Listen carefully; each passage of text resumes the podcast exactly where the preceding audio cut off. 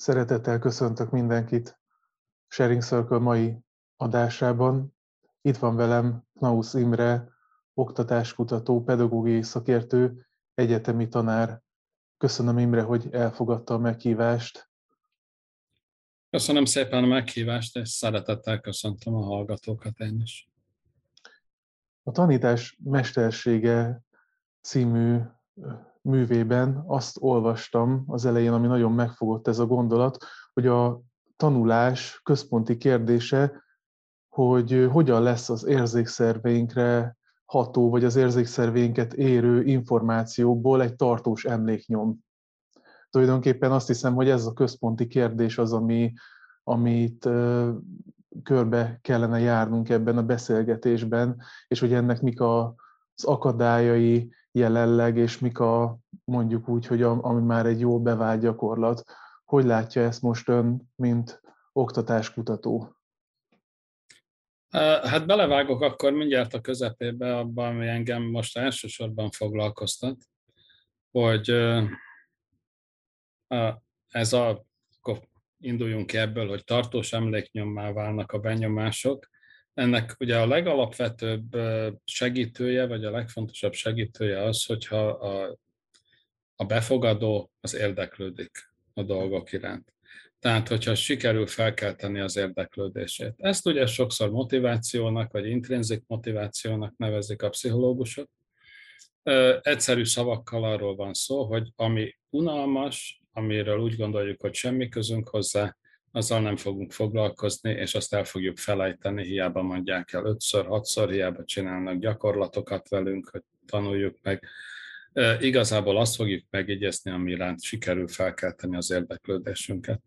És ha megnézzük most a, a mai magyar iskolának a működését, akkor ezt tartom a legnagyobb problémának, a legfontosabb deficitnek a, a mai iskolában, hogy nagyon eh, kevés esély ugye van annak, hogy, hogy tényleg a tananyag iránt sikerüljön felkelteni az érdeklődést, a gyerekek érdeklődését.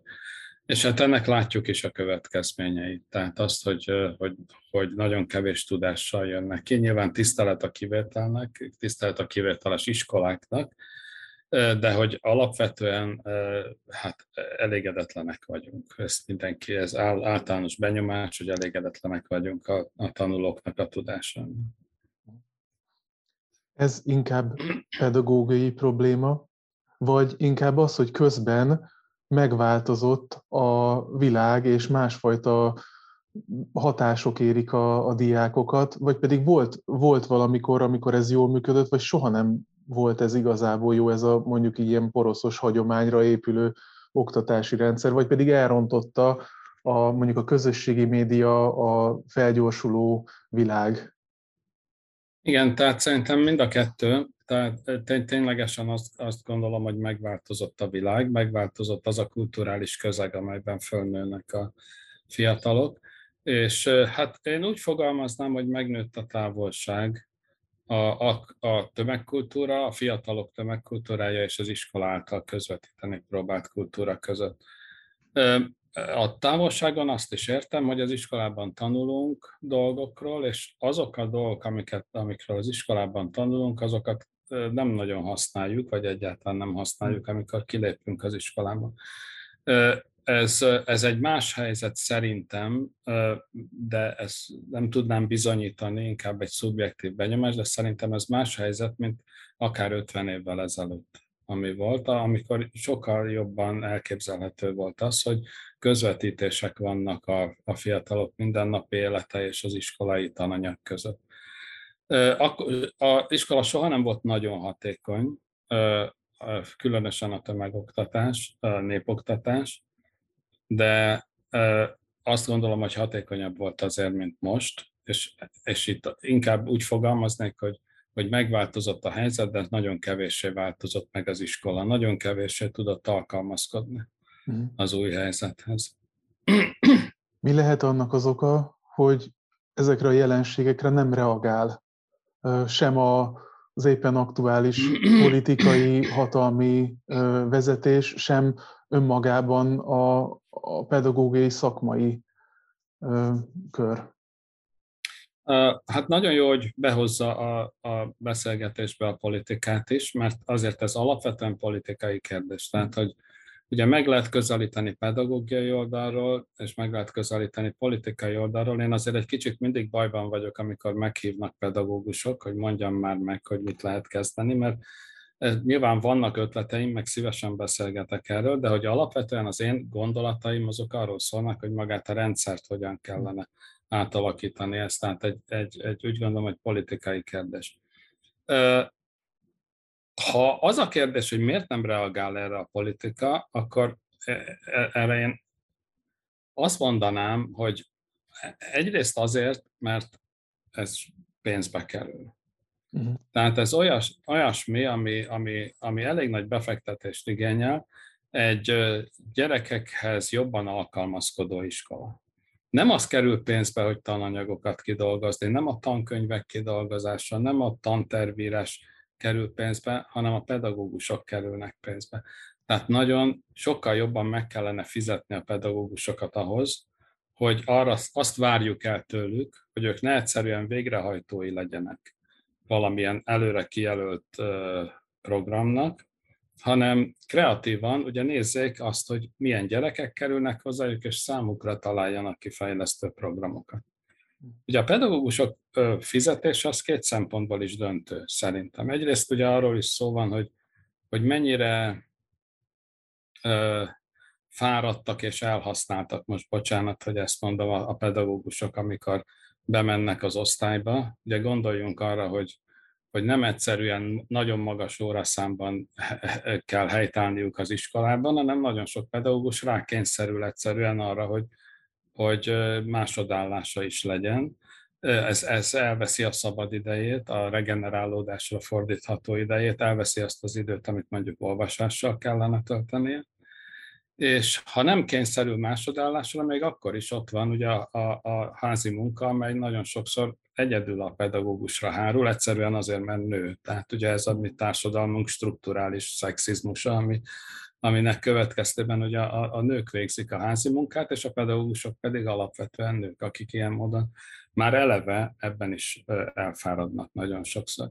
De van egy másik oldala is, ugye az, hogy mennyire vonzó a pedagógus pálya. Tehát, hogy tényleg az van-e, aminek lennie kellene szerintem, hogy a, a legkiválóbb fiatalok választják a pedagógus pályát. Hát tudjuk, hogy nem.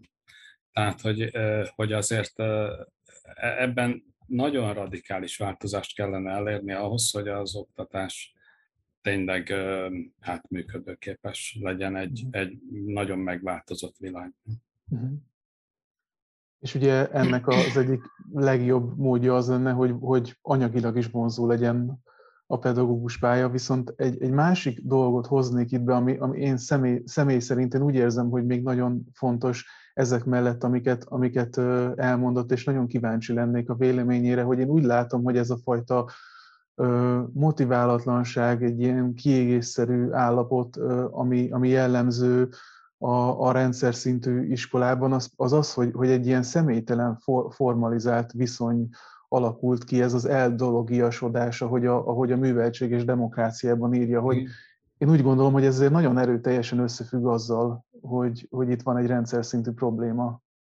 Így, van, tehát részben ez is a pedagógusoktól függ, ugye, tehát, hogy, de, de részben tényleg a, a struktúráktól is, hogy egy olyan szerkezetű az iskola ma Magyarországon, szélsőségesen olyan szerkezetű, hogy kevés benne az emberi döntésnek a lehetősége, és nagyon erősen ugye intézményes meghatározottságok működnek, és nagyon szigorú ellenőrzés, sokszor értelmetlen ellenőrzés, apróságokat ellenőriznek. Ez, egy szóval azt mondhatnám, hogy bürokratikusan működik az iskola, és a bürokratikus rendszerben ugye személytelen viszonyok alakulnak ki. Nyilván, hogyha motiválni akarjuk a gyerekeket, már pedig ez, az egy, ez a legfontosabb cél.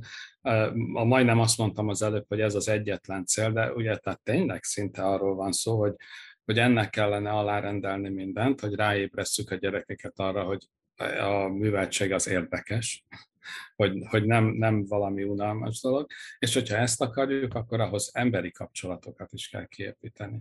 És hát ugye zseniális pedagógusok vannak a pályán, akik erre képesek, de ugye a rendszerrel szembe mennek, és, és tényleg arról van szó, hogy zseniálisnak kell lenni ahhoz, hogy, hogy valaki képes legyen ilyen helyzetben személyes kapcsolatokat képíteni. És tudom, hogy vannak ilyenek. Mm. Csak jó lenne, hogyha egy kicsit maga a helyzet is megkönnyíteni ezt a dolgot. Mm. Több interjújában említi, hogy ennek az egyik legfontosabb eleme az az lenne, hogy a felsősöknél változtatni meg a legtöbb ö, dolgot ebben az ilyen ö, túlzottan kontrollált, túlzottan bürokratikus rendszerben. Miért pont itt, ennél a korosztálynál a legfontosabb ez a változás?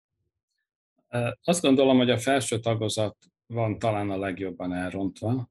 Visszakövethető ez történetileg. Tehát az általános iskolát ugye 1945-ben hozták létre, az első tanterve 46-os. Ez még azt lehet mondani, hogy eléggé gyermekközpontú, pszichológiailag megalapozott tanterv volt. Közben azonban végbe ment egy rendszerváltás, a, a kommunista hatalomátvétel. 1950-ben volt egy nagyon radikális tantervi reform, amelyik részben ideológiai okokból, részben azonban az erőltetett iparosítás és a, a középiskola expanziója következtében ugye egyre inkább azt várta el az általános iskolától, hogy fölkészítsen eredményesebben a középiskolára, és ezért egy kis középiskolai, egy kicsinyített középiskolai tananyaggá alakították át a felső tagozatnak a tantervét, amely már akkor sem volt semmilyen köszönő viszonyban a gyerekek érdeklődésével, vagy, vagy hétköznapi világával. Na most ugye itt egyrészt végig kell menni egy előre kijelölt tananyagon, ami a tudományoknak a rendszerét képezi le, és ugye ne felejtjük el, hogy 10-14 éves gyerekekről van szó. És másrészt viszont nagyon felületesen kell végigmenni ezen a tananyagon. Tehát anélkül, hogy el tudnának mélyülni benne, vagy hogy igazából megértenék a, a végső lényeget, vagy nem tudom, szóval azt, hogy, hogy miről is szól ez az egész probléma. Hát ugye a hidrogén atomszerkezetéről tanulnak, nem tudom, a hatodikban vagy hetedikben, és ez nem hülyeség, tehát szerintem teljesen lehetne ilyenkorban a hidrogén atomszerkezetéről tanulni, de hát az, hogy csak úgy röviden és leegyszerűsítve és átmenj, és nem értjük meg a jelentőségét, abból az következik, hogy, hogy ezt a dolgot, ezt nem egy felnőtt se tudná elmesélni, hogyha nem éppen ez a szakterülete. Tehát, hogy hogy e- egyszerűen látni kell, hogy az, ami a, a tankönyvekben benne van, a felső tagozatban, azt nem tudja a magyar felnőtt társadalom jelentős része. Uh-huh.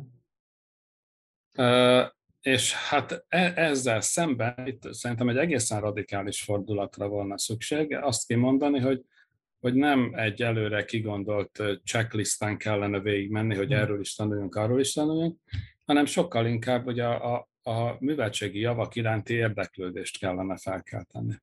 Hm. És hát erre azért vannak közben zseniális termékek, hogy így mondjam, tehát könyvek, filmek, amelyek megszólítják ezt a fiatal korosztályt, és amely nagyon feltűnően különböznek az iskolai tananyagnak a szerkezetétől. Tehát, hogy, hogy ezt, ezt nem lenne olyan nehéz kitalálni, hogy hogyan lehetne uh-huh érdekes dolgokról tanítani. Egyszerűen meg kell szabadulni attól a tehertételtől, hogy, hogy egy előre kialakított tematikán kell végigmenni az összes gyereknek Magyarországon.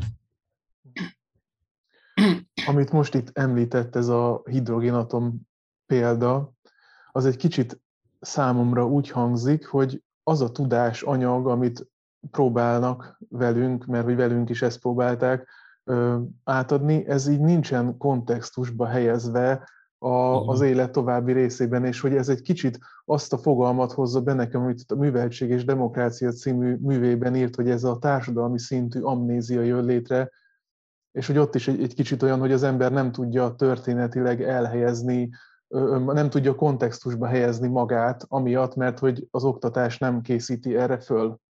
Van-e itt párhuzam? Ahogyne, igen, igen. Tehát amikor én amnéziáról beszélek, akkor inkább a műveltségnek mondjuk a narratív elemeire gondolok, amit ugye humán műveltségnek szoktak nevezni, a történelem, az irodalom, stb. a múltunkra való emlékezés, amelynek ugye, hogy mondjam, ezt azért tartom rettenetesnek, ezt a múlt felejtést, mert, mert ugye a magyar társadalom előtt egy olyan feladat áll, én szerintem, amit mondjuk a demokrácia kialakításának nevezhetnénk, ami, ami nem most egy kicsit ugye éppen nagyon távol kerültünk a, a demokráciától, de hogyha egy olyan jogrendszer jön létre, amelyben, a, amelyben érvényesülnek a demokrácia alapelvei, akkor sem jutottunk még el tulajdonképpen egy működő demokráciai, mert ugye ez tartósá tenni csak úgy lehet, hogyha megteremtjük a feltételeit is. Tehát ez egy hosszú távú projekt, Közép-Európában ennek nagyon kevés alapja van meg, és az egyik nagyon fontos feltétele az, hogy hogy valamiféle állampolgári közösség létrejöjjön. Tehát, hogy megértsük egymást, hogy tudjunk kommunikálni egymással, hogy legyenek közös értékeink, hogy legyenek közös történeteink. Ugye ezt, ezt ritkán szokták hangsúlyozni, hogy a demokráciának vannak ilyen kulturális feltételei. Nem egyszerűen csak az, hogy demokratikus képességeket, vagy a vitakészséget és hasonlót, ezt, ezt szokták mondani, de nem csak erről van szó, hanem közös tudásra van szükség, különben nem tudunk kommunikálni egymással. És nagyon távol kerültünk ettől a közös tudástól, úgy érzem, és az iskolának itt fontos feladata lenne. Tehát amikor én itt ugye változásokat sürgetek, akkor nem csak azt akarom mondani, hogy, hogy nem tudom, gyerekközpontúbbnak kell lenni, hanem azt is, hogy azt, ami deklaráltan célja az oktatásnak, hogy adjon egy közös tudást, azt nagyon fontos lenne megvalósítani. Tehát, hogy ez nem hülyeség. Igen, azt hiszem, hogy ez egy olyan kérdés, ami most már nem csak a fiatalokat érinti, mert személyes példát behozva néhány évvel ezelőtt egy, egy felnőtt oktatásban Somogy és Baranya megyei 18 év fölötti közmunkaprogramban résztvevő személyeket oktattam ilyen szakmai dolgokkal kapcsolatban, én ugye egészségtudományi mentálhigiénés szakemberként, és számomra egészen megdöbbentő volt, én előtte ezzel nem találkoztam, hogy felnőtt emberek nem, nem tudnak írni és olvasni, és ott viszont Igen. tömegesen ezzel, ezzel szembesültem, és hogy azért nem, nem tudott megérteni egy feladatot, mert, vagy nem tudott rá válaszolni, mert nem, nem is tudta elolvasni a, a feladatot, és hogy ez számomra egy olyan megdöbbentő dolog volt, hogy tényleg azt gondoltam, hogy ilyen nem létezik a 21. századi Magyarországon. Igen, és egy picit akkor visszakanyarodnék meg a felső tagozathoz, mert ez is kapcsolódni fogok ahhoz, amit mondott. Mert ugye itt a, ugye alapvetően, tehát ez a, a, az, az elidegenítő jellegű tananyag, ami, ami jellemzi a felső tagozatot, annak ugye az a hatása, hogy megtanulják ott nagyon hatékonyan a gyerekek azt, hogy ez, amit ott tanítanak nekik, ez ostobaság, és ezzel nekik nincsen semmilyen dolguk. És hogy az iskola, mint olyan, az nem fog nekik adni semmit. Tehát ez, ez egy nagyon erős demotiváló szakasza az oktatásnak. Én úgy nevezném, hogy egy motivációs kapu, amelyen ugye mindenki átjut, de a motiváció az nem jut át. Tehát az, még ha meg is volt, ugye még alsós korukban, azt ott levetközik. Na most ennek a változásnak ugye a legnagyobb vesztesei értelemszerűen azok, akik a, a, a legnagyobb szegénységből és kulturális elmaradottságból jönnek.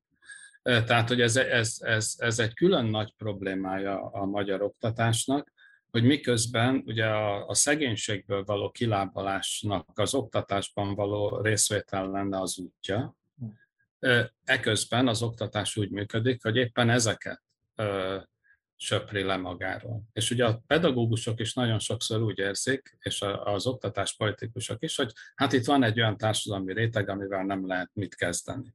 Hogy tehát igazából a, ez egy áldozathibáztató magatartás szerintem. Tehát, hogy, hogy igazából azt mondják, hogy hát ezek a gyerekek, ezek nem akarnak tanulni, és hogy ez a probléma ezzel, meg a szülők sem akarják, hogy tanuljanak. Mm. És hát meggyőződésem, hogy nem ez a probléma, hanem az a probléma, hogy, hogy nagyon inadekvát módon bánik velük az oktatás. Tehát, hogy azt mondják, hogy hát tanuld meg, akkor a, az német egység létrejött. És hát egy gyerek 13 éves, és mit akar ő a német, azt se tudja mi az, hogy Németország. Tehát, hogy valahogy egészen másképp kellene közelíteni ezekhez a dolgokhoz.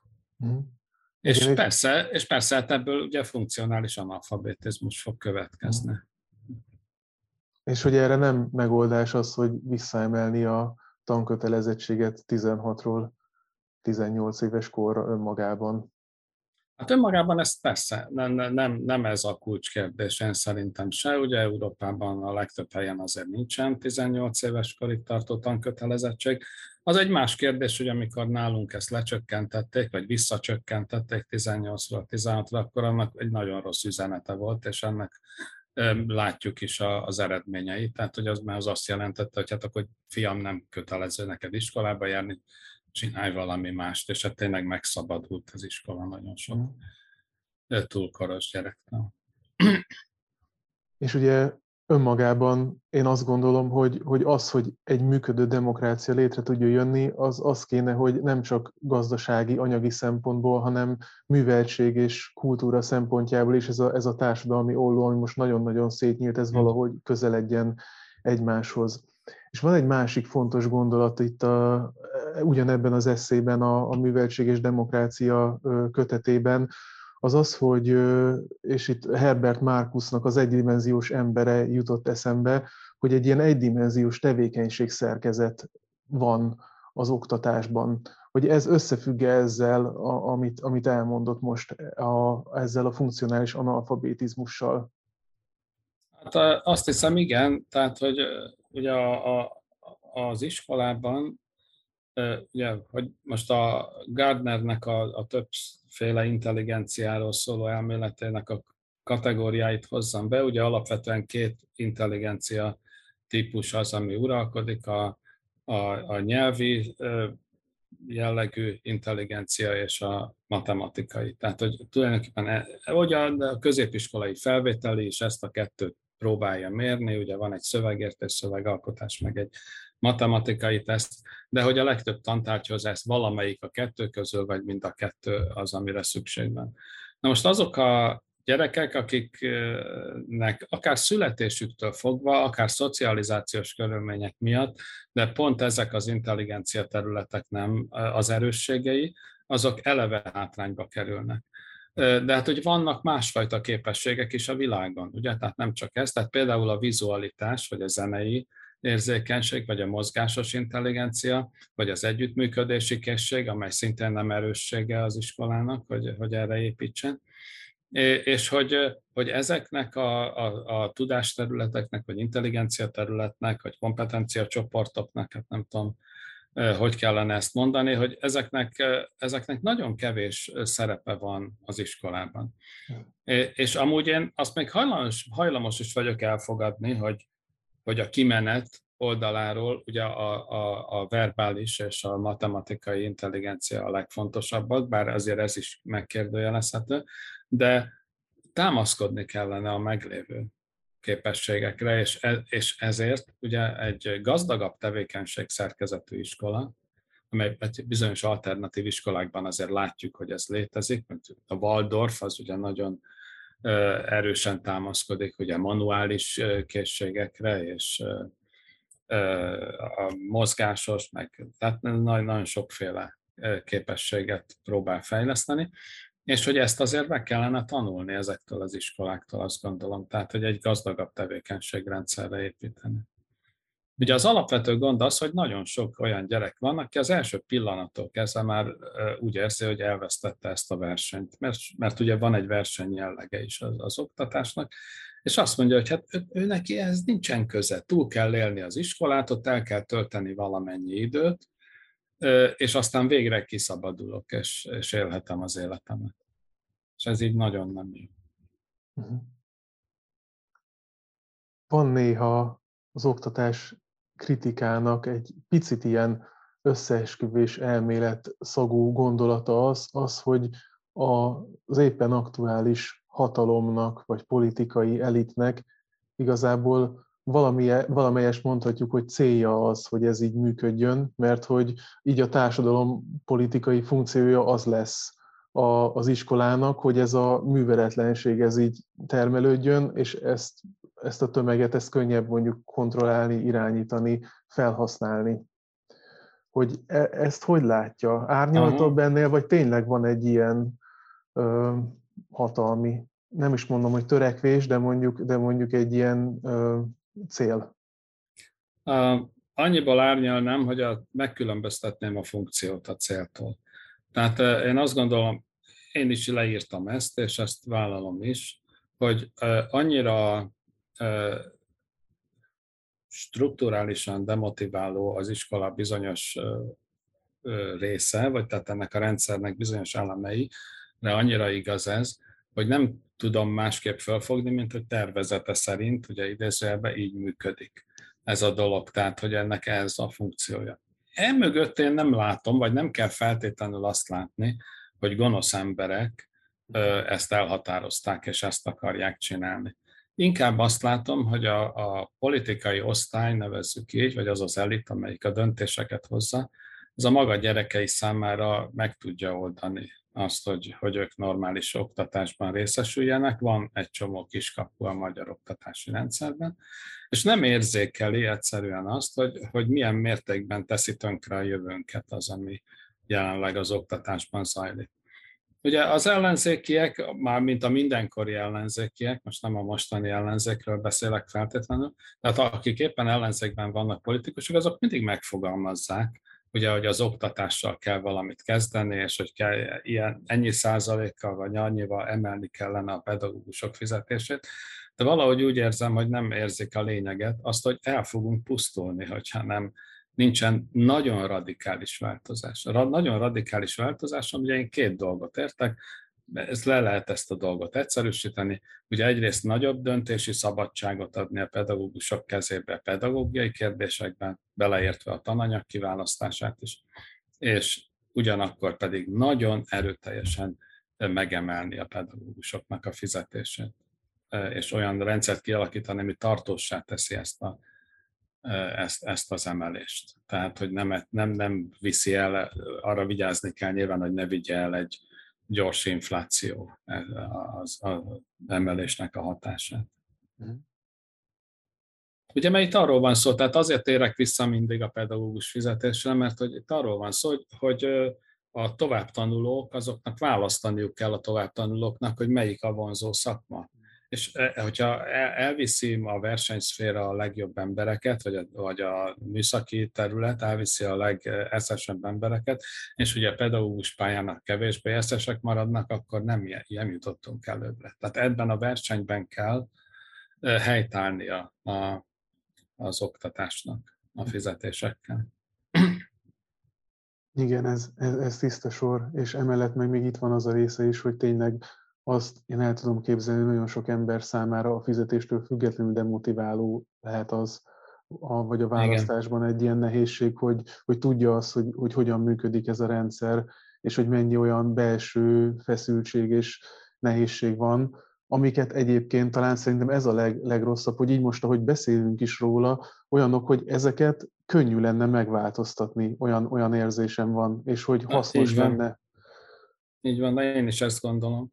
Tehát, ha megnézzünk egy úgynevezett alternatív iskolát, amit jónak tartunk, egy alapítványi iskolát, most nem akarok ugye példákat mondani, azt látjuk, hogy tulajdonképpen amit ott csinálnak, az abban semmi olyasmi nincs, ami, amiért olyan nagy pénzeket ki kéne fizetni, olyasmit csinálnak, amit, amit tök normális, tehát pedagógusként viszonyulnak a gyerekekhez. Ugye ezt úgy szokták mondani, hogy gyerekközpontú, de hát ez semmi, ez nem valami nagyon bonyolult dolog, ez azt jelenti, hogy, hogy megnézem, hogy mi van veled, megpróbálja megismerni a gyereket, és igyekszik úgy alakítani a dolgokat, hogy az az ő számára fejlesztő legyen. Mhm. Mármint a gyerek számára fejlesztő legyen. Ehhez két dolog kell, ugye szabadság és jó pedagógus. Ezt azért meg lehetne csinálni. Nyilván a jó pedagógus az egy nehezebb dolog, a szabadságot könnyen lehet csinálni, úgyhogy hogy liberalizáljuk a, a szabályozókat, deregulációs dolgokkal, de ugye jó pedagógus azt, azt nehezebb, de hát azt is meg kellene lépni, tehát ahhoz is össze kéne szednie magát a politikának, azt gondolom. Mhm. Tehát tulajdonképpen ez gyerekközpontúság az az emberi kapcsolatokat jobban középpontba helyezni. Így van. Igen. Igen, igen. És ez a gyerekközpontúság, ez önmagában felkelti a motivációt a tanulásra, a műveltség kialakítására, vagy azért itt vannak másfajta vonalak is, amikre, amikre érdemes lenne figyelni, így alapul véve a működő alternatívákat? Hát a motiváció kérdése az egy nagyon izgalmas szakmai kérdés. Én azt gondolom, hogy az egyik olyan nagyon fontos motivációs eszköz, amivel él a pedagógia, de biztos, hogy sokkal erőteljesebben tudna élni, az az emberi kapcsolatok. Tehát ugye az, hogy és ugye minél kisebb a gyerek, annál inkább, de hát az nagykorban is ugye ez megvan, hogy, hogy azért szeretem a földrajzot, mert annyira jó fej a földrajztanár, és hogy, hogy érzem, hogy van valami emberi dolog benne, érzem, hogy, hogy ő szereti, és akkor azért én is, el, én is fogom szeretni a tantárgyat és ez nyilván nem összefügg az emberi kapcsolatokkal, tehát ez az egyik része. Van a másik nagyon fontos rész, amiről még kevesebb szó esik, mert annyira távolinak tűnik, holott evidencia, ugye, hogy, hogy maga, maga a dolog iránti érdeklődést föl tudjuk-e kelteni. És ezt viszont egy, tehát, hogy az én lelki szemeim előtt ugye egy olyan oktatás lebeg, amelyikben ez a pedagógiai cél. Tehát ez nem eszköz, mint ahogy nagyon sokszor beállítjuk, hanem cél. Tehát, hogy azt kellene végig gondolni, hogy ha engem mondjuk, mint tanárt érdekel a, nem tudom én, az énekes madarak életmódja, akkor eh, hogyan tudom fölkelteni a gyerek érdeklődését is ez iránt. És ez nyilvánvalóan időigényes. Tehát az, hogy most két, következő két órában az énekes madarakkal fogunk foglalkozni, az, akkor, akkor kész, akkor meghalt ez a dolog, ezt nem fogom tudni. 30 gyerek érdeklődését felkelteni az énekes madarak iránt, hanem csak akkor, hogyha akkor erre rászánunk egy hosszabb időszakot nem, és ettől ugye félnek a tanárok, mert azt hogy hát, hogyha most az énekes madarakkal foglalkozunk egy hónapig, akkor, akkor nem fog idő jutni a gyökérzetek különbségére. Hát akkor nem fog idő jutni a gyökérzetek különbségére, hát Istenem, hát nem tudja azt úgy sem, egy felnőtt ember sem, hogy most ezek, ez, ez hogyan is rendszerezhető. Igen, és azt hiszem, hogy ezzel most egy olyan problémát is itt, itt felvetett, ami, ami viszont úgymond megoldódott már azzal, hogy két kattintásra nagyjából minden információ elérhető a világon. És hogy Igen. ezt valahogy nem veszi figyelembe szerintem az oktatás, hogy, hogy lehet, hogy mondjuk nem tud a gyökérzetekről valamit, de hogyha van egy alapvető érdeklődése a dolgokkal kapcsolatban, akkor utána nagyon könnyen utána lehet járni bármikor, bárhonnan, igazából a zsebünkből és hogy ezért Igen. nem fontos szerintem az, hogy ennyire a, ez a fajta információ átadás legyen a, a középpontban.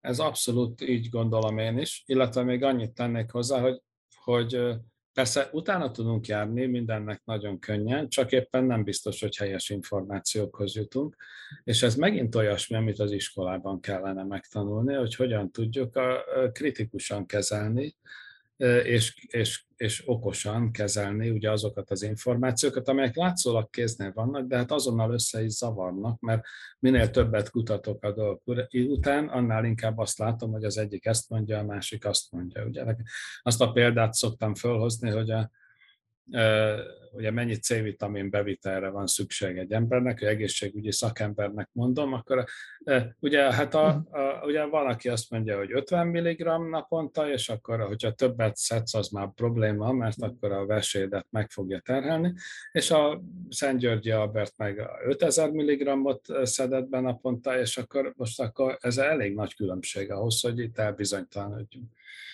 Na most az iskolának itt egy olyan szerepe lehetne, hogy hogy egyáltalán, ugye nem fog ebben dönteni, tehát nem lesz szakember ebben a szakembernél, egy, egy iskolai általános műveltséget szerzett ember, de azért az érvrendszert, hogy megértse, hogy ki mit mond erről, ahhoz azért jó lenne tudni valamit arról, hogy mégis mi az ördög, az a C-vitamin, hogy miből áll, hogyan hat a szervezetre, és ilyen dolgokat az iskolában lehetne megtanulni.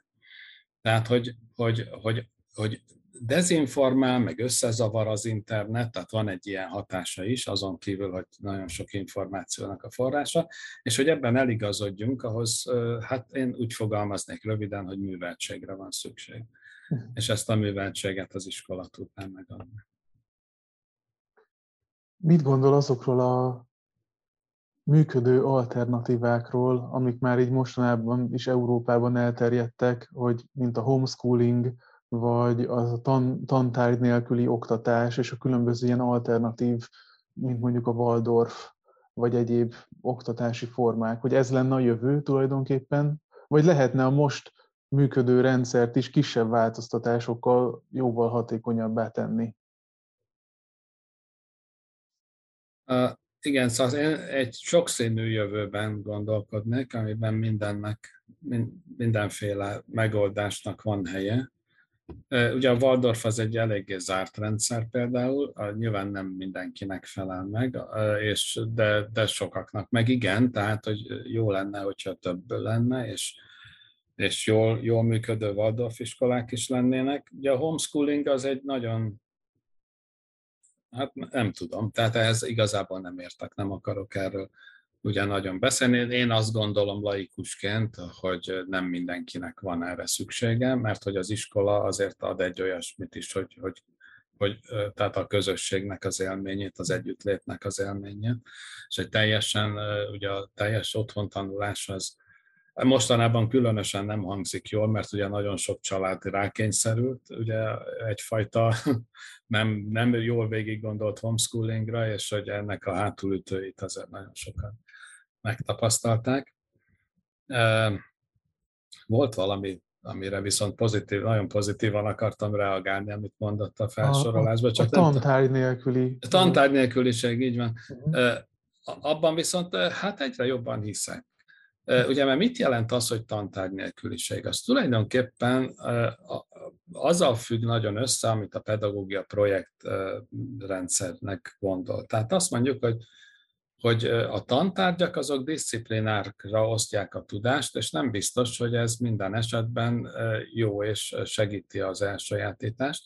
De miért ne lehetne úgy tanulni, hogy hogy egyszer most akkor maradok ennél a példánál az énekes madarak életével foglalkozunk, tanulói tevékenységek révén, és aztán lehet, hogy ugyanazzal a tanárral, vagy egy másik tanárral, de ugyanolyan órakeretben, vagy nem tudom, a középkori lovagvilággal.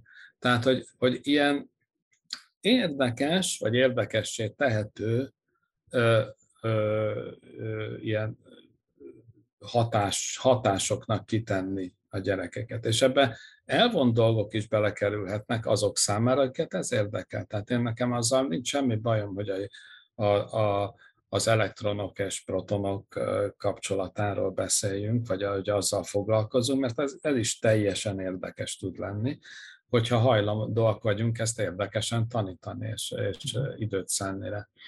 És ezzel tulajdonképpen, hogyha így gondolkozunk, akkor legalábbis a felső tagozaton ott, ott elképzelhető simán, hogy, hogy nincsenek, vagy alig vannak tantárgyak. Azért mondom, alig vannak, mert nem tudom, fel tudom képzelni, hogy az angol nyelvet azért nem, nem így kell tanítani, hanem egy rendszeresen le kell ülni, és akkor, vagy idegen nyelvet általában, és akkor azt tényleg tantárgyszerűen tanulni, de nem biztos, hogy, hogy a műveltség elsajátításának a tantárgyi keretek adják a, a legjobb módját. Van még egy fontos terület, amire, amire szeretném, hogyha visszatérnénk, hogy ez a műveltség és demokrácia kapcsolata, hogy ez ebben mit lát most, vagy hogyan látta a változást, vagy esetleg a, van-e valamilyen jövőképe ezzel kapcsolatban? Nagyon, nagyon sok szinten összefügg szerintem a műveltség a demokráciával, és ez, ez nincsen benne eléggé, úgy érzem, a közbeszédben. Hmm. Tehát a, mondjuk az egyik ilyen összefüggés csoport az az, hogy, hogy hát demokrácia akkor van, hogyha az állampolgárok megértik egymást. De nem, nem, nem jól fogalmazok, tehát ez egy feltétele, nyilván szükséges, de nem elégséges feltétel a demokráciának, hogy hogy tudjunk kommunikálni egymással. A demokrácia az végül is egy kommunikációs folyamat. sokak fejében az él, hogy a demokrácia az az, hogy mindenkinek van egy véleménye, és akkor szavazunk. És mindenki, elmondja, a, mindenki a saját véleményének megfelelően szavaz. Hogy olyan, mint egy közvéleménykutatás. De szerintem nem. De a demokráciának egy nagyon fontos összetevője a megbeszélés. Tehát az, hogy megbeszéljük a dolgokat, hogy meghányjuk, vetjük ugye a közös dolgainkat. És és közben befolyásoljuk egymást. De ez csak akkor működik, hogyha értjük egymást. Tehát ma, ma ki van zárva ebből a beszédből a társadalomnak egy jelentős része alapvetően műveltséghiány miatt. Tehát nem fogják érteni azt, amit a amiről a politikusok beszélnek. E, ilyen értelemben, tehát egy közös nyelv megteremtése az nagyon fontos feladata lenne az iskolának, és a közös nyelven nem egyszerűen az egy szűkebb értelemben vett nyelvet értek, hanem a metaforák rendszerét, az utalásoknak a rendszerét, a e, bizonyos értelemben a közös értékrend, egy közös értékrendnek a kialakítása. Mhm. Ez azonban csak az egyik oldala. A másik része az, hogy képesek vagyunk-e felelős döntéseket hozni. Ugye már a demokrácia azt is jelenti, hogy, hogy a nép kezében van a döntés. Tehát, hogy valamilyen közvetve vagy közvetlenül, de döntéseket hozunk közügyekről. Ehhez viszont ugye egyrészt az kéne, hogy átlássuk a, azt a világot, amiben élünk, hogy világismeretünk legyen. Ugye Hannah Arendtnek van egy nagyon szép gondolata, amit én nagyon szeretek, és azt mondja, az iskolának az a feladata, hogy világismeretet adjon hogy az, a, a már élő nemzedék, az új nemzedékek, vagy az idősebb nemzedék a fiatalabbakat bevezesse az életbe. Ez a felelőssége az idősebb nemzedéknek hogy ilyen értelemben tudást adjon. És ez nyilván a demokráciának is feladata, hogy bevezessük a fiatalokat a, a, abba a világba, amelyben élnek, már nem ismerik azt a világot, akkor csak hülyeségeket fognak dönteni, amikor ők fognak szavazni, vagy az ő kezükbe kerül a döntés. És ide tartozik ugye a manipulációnak a kérdése, tehát hogy mennyire befolyásolható valaki. Nyilvánvaló összefüggés, hogy minél tudatlanabb, egy tömeg, annál könnyebben befolyásolható. És ezért mindig vannak, most visszatérve az összeesküvés elméletekhez, ugye mindig vannak olyan elitek, akiknek az az érdekük, még ha ez nem is tudatosodik bennük, hogy, be, hogy befolyásolhatóak legyenek a, a tömegek, mert akkor fogják tudni elérni, hogy rájuk szavazzanak. És hát amit még én nagyon fontosnak tartok a demokrácia szempontjából, és úgy gondolom, hogy szintén összefügg a műveltséggel, ez az, hogy, hogy észrevegyük a lehetőségeket. Tehát, hogy egy dolog az, hogy megismerjük, hogy hogy működik a világ, hogy miért szükségszerű az, ami, ami van, de hogy ebben a szükségszerűségen belül mégis vannak ugye alternatívák, és vannak lehetőségek, hogy, hogy ne csak azt lássuk, ami, a, ami van, hanem azt is, ami lehetséges és a lehetőségekről való gondolkodás, az alternatívákról való gondolkodás, az megint olyasmi, ami, aminek sokszor a fájó hiányát érezzük, a, akár a fiatalokkal való beszélgetésben.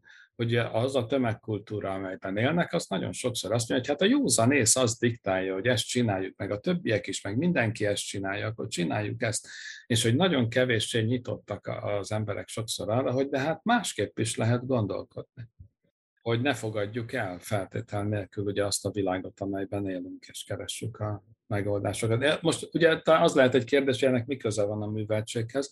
Hát például az, hogy a műveltség az, az egy hagyománynak a közvetítése, tehát ugye arról szól azért tulajdonképpen, és hogy ez azt is jelenti, hogy, hogy vannak, tehát hogy volt egy múltunk, és az a múlt az eleve nem olyan volt, mint a jelen, tehát ezt a kontrasztot a múlt és a jelen között ezt azért ismerjük meg, és hogy például a szép irodalom az ugye eleve olyan világokról ír nagyon sokszor, amelyek nem ugyanazok, mint az a világ, amelyben élünk, és itt is van egy, van egy tulajdonképpen a lehetőségekről van szó, és ezért azt gondolom, hogy nagyon erősen fejleszti ugye a, a gondolkodást az, hogyha az ember ilyen lehetséges világokkal találkozik.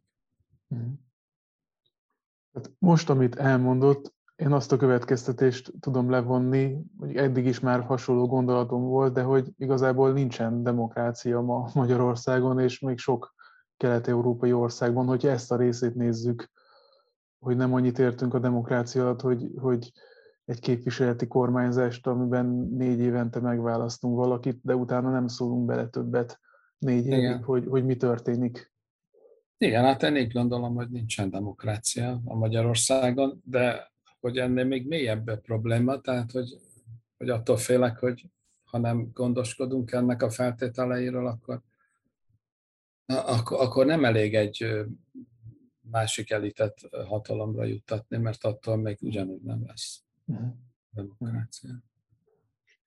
Egy utolsó kérdést szeretnék feltenni, hogy most beszéltünk rendszer szintű problémákról, a hatalomnak a koncentrációjáról, és hogy a, azzal való ö, viaskodással, vagy hogy valamilyen módon rendszer szintű változtatás legyen, meg a pedagógusokról, de hogy mit tehetnek az egyének, mit tehet a szülő, a, tehát hogy hogyan, hogyan tud mondjuk egy, egy mezei ember ebben valamilyen módon eligazodni. Van erre valamilyen javaslata? A, hát a, ugye a szülő az, az egy nagyon tág kategória, tehát attól függ, hogy milyen szülőről beszélünk, mert ugye könnyű azt mondani, meg az, az jutott eszembe először, a szülő leginkább azt tudja tenni, hogyha olvas a gyerekének, ugye kicsi korától kezdve. Hát erre nagyon sok jó tanácsot olvashatunk már jeles pszichológusoktól, hogy hogy mit kell csinálni, de mondjuk ezt én például ezt, ezt tényleg nagyon fontosnak tartom, hogy meséljen, és hogy olvasson, és hogy ismert, keltse föl ő akkor az érdeklődését a, a világ dolgai iránt. De hát ugye a szülőknek egy jelentős része nem tart itt. Tehát, hogy itt arról van szó, hogy ugye most megint arról beszélek, hogy az alacsony iskolázottságú és szegény sorban élő szülők, azok mit tehetnek Hát azért itt akkor kihasználom az alkalmat, hogy én a munkahelyemről beszéljek egy kicsit. Én 2020 óta a Van Helyed Alapítványnál dolgozom, és ez egy olyan vállalkozás, amely Ózdon élő szegény sorsú gyerekek iskolai tanulmányait támogatja. Az a tapasztalat, hogy hogy nagyon erős a szülői érdeklődés, tehát szívesen veszik. Ugye mi délutáni programokat szervezünk Hozdon a gyerekeknek, ami részben az iskolai készülést is segíti, de nagyon jelentős részben szabadidős program és hogy van érdeklődés a szülők iránt, van elkötelezettség, a szülők iránt fontosnak tartják nagyon sokan a tanulást, és még olyanok is vannak, akiket budapesti középiskolába iskolázunk be gyerekeket, ez, ez az én közvetlenebb munkaköröm, és hogy ehhez is nagy elszántságra van szükség a szülők részéről, hogy ezt, ezt vállalják, hogy elszakadnak a gyerekektől, akik kollégiumba kerülnek, és és hát ugye az alapítvány anyagi támogatásával és szellemi támogatásával, de azért mégis egy nagyon nehéz feladatra vállalkoznak. Tehát csak, tehát az, mit tehet a szülő? A például ugye ezt, hogy megkeresi az ilyen lehetőségeket, mm. hogy a, amely iskolán kívüli foglalkozásokkal támogatja meg a gyerek szellemi fejlődését. És hát amúgy meg még egy dolgot tehetnek a szülők, támogassák a pedagógusok mozgalmait. Ugye én nagy lehetőséget látok a pedagógusok szervezkedésében, sok, sokan leszokták szólni ezt a dolgot, hogy hát ilyenek a pedagógusok, meg olyanok, de én meg azt látom, hogy a pedagógus az a társadalmi csoport, amelyik már a 90-es évek óta, de 2010-es változás után ugye nagyon különösen nagyon erőteljesen kifejezte a tiltakozását, és, és nagyon sokat tett annak érdekében, hogy megszerveződjön, és ez nem megy, nagyon könnyen elveszíti a lelkesedését, hogyha nincsen mögötte szülői támogatás. Uh-huh. Tehát, hogy például ezt is azt gondolom, hogy tehetnék a szülők, pedagógusoknak meg azt tudom tanácsolni, hogy lépjenek be a szakszervezetbe holnap tehát hogy szervezkedjetek. Ez, ez, ez, ez egy picit még fontosabb annál, mint hogy tippeket és trükköket mondjak, hogy az órán mit lehet ügyesebben csinálni. Uh-huh. Uh-huh. Tehát támogatja akkor azt is, hogy, hogy legyen még több vagy hosszabb pedagógus sztrájk ilyen értelemben, hogy ez elősegítheti a változást. Úgy gondolom, hogy ez egy nagyon bátor vállalkozás a pedagógusok részéről. Én nem, nem, is azt, nem is merném azt mondani, hogy támogatom azt, hogy, hogy legyen sztrájk, ugye, mert ez egy tényleg nagyon, ugye ne, nem az én bőrömre megy, hanem az ő bőrükre. De hogyha megcsinálják, akkor ez egy nagyon tiszteletre méltó és társadalmilag fontos esemény lesz, azt mondom. Hm. Imre, nagyon köszönöm, hogy ezt az egy órát rászánta az idejéből, és hogy ezeket a hasznos dolgokat elmondta. Köszönöm. Nagyon szépen köszönöm én is, hogy megtehettem.